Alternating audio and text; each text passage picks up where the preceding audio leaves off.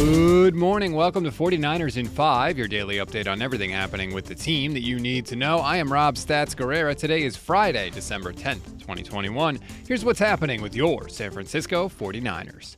First, the practice report. The following players did not participate. Trenton Cannon with a concussion. Dre Greenlaw has a groin. Maurice Hurst is still fighting that calf injury. Elijah Mitchell has the concussion and the knee, as we know. Emmanuel Moseley, high ankle. And Deebo Samuel has the groin. No one was limited in Thursday's practice, but the following players were full go Marcell Harris, Fred Warner, and Jeffrey Wilson, which is good news for the 49ers offense this week. Now, for the audio portion of today's show, I have been pounding the table this week for the 49ers to continue to feed George Kittle. George himself says the team is in a good place going into this week. Yeah, I think our offense has definitely found more of a rhythm. Um, just being able to make plays, um, you know, I think we did a really good job for three weeks, you know, eliminating turnovers and stuff like that, and you know, that's kind of what bit us in the bit us in the butt this last weekend. But um, I thought we had two good days of practice. I'm, I'm really confident in our game plan going into Cincinnati, and I'm just excited to get back on the field with the guys because I think everybody is definitely disappointed in the loss, and everyone's.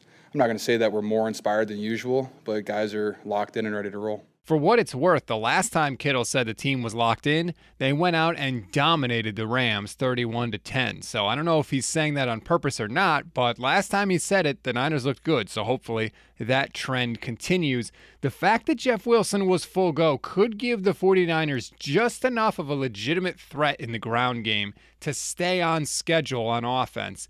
And look, it's going to be tough. Cincinnati is very, very tough against the run. They have allowed the fourth fewest rushing yards in the league.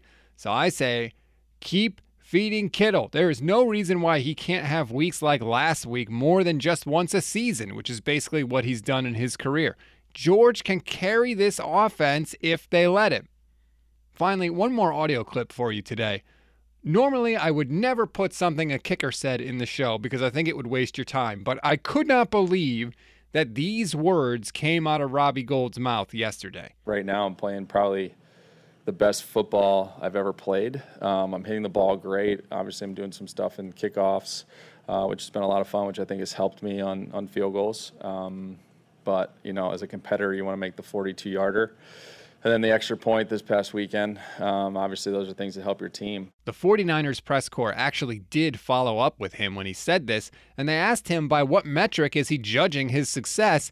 Now, he said ball striking, which I could kind of understand because I'm a golfer and I have hit balls well off the club face that have ended up out of bounds.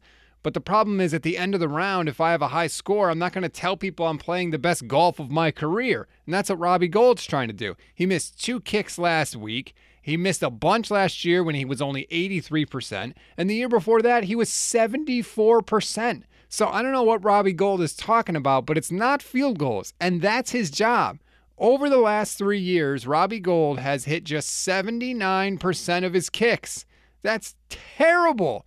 It's not even like average. It's not good by any metric, and it's certainly not the best of Robbie Gould's career. He was a very good kicker for a very long time. He's just not those things anymore. But the fact that he's saying he is, is just delusional, and it goes along with a bunch of people in the 49ers organization saying delusional things and thinking, we don't know, they're full of shit. We always give you one thing to read, one thing to watch, and one thing you might have missed. One thing to read on this Friday, speaking of special teams, David Lombardi actually has a whole piece in The Athletic right now about the problems the 49ers have had in that area. And contrary to what Richard Hightower said two days ago, it hasn't been just three bad games one thing to watch. The Bengals injury report. We know about Joe Burrow and his dislocated pinky finger. He was back at practice yesterday throwing, and according to Cincinnati beat writers, he was okay. But he's also listed on the injury report with a knee, and running back Joe Mixon missed practice yesterday due to illness. One thing you may have missed former 49ers head coach Chip Kelly may be working for a former employer next year. Just not the 49ers, don't worry. It looks like Oregon has actually reached out to UCLA to seek permission about possibly getting Chip Kelly to return to his old stomping grounds. That's a wrap on today's 49ers in 5. Please rate, review, and follow the Niners Nation Podcast Network. Enjoy your Friday, everybody. And remember, immediately after the game on Sunday, we will be live on the Niners Nation YouTube, Facebook, and Twitter pages taking your reactions, breaking everything down, commiserating, hopefully celebrating with you, maybe with an adult beverage or two. We want you to be a part of it. We like when it's interactive. We can have a conversation with each other, so to speak. So please, please join us. Thousands of you have done so this year. It has been incredible. Please, if you haven't done it yet, Sunday is the perfect opportunity. So make sure you are there after the game. I'm Rob Stats Guerrera. We'll talk on Sunday.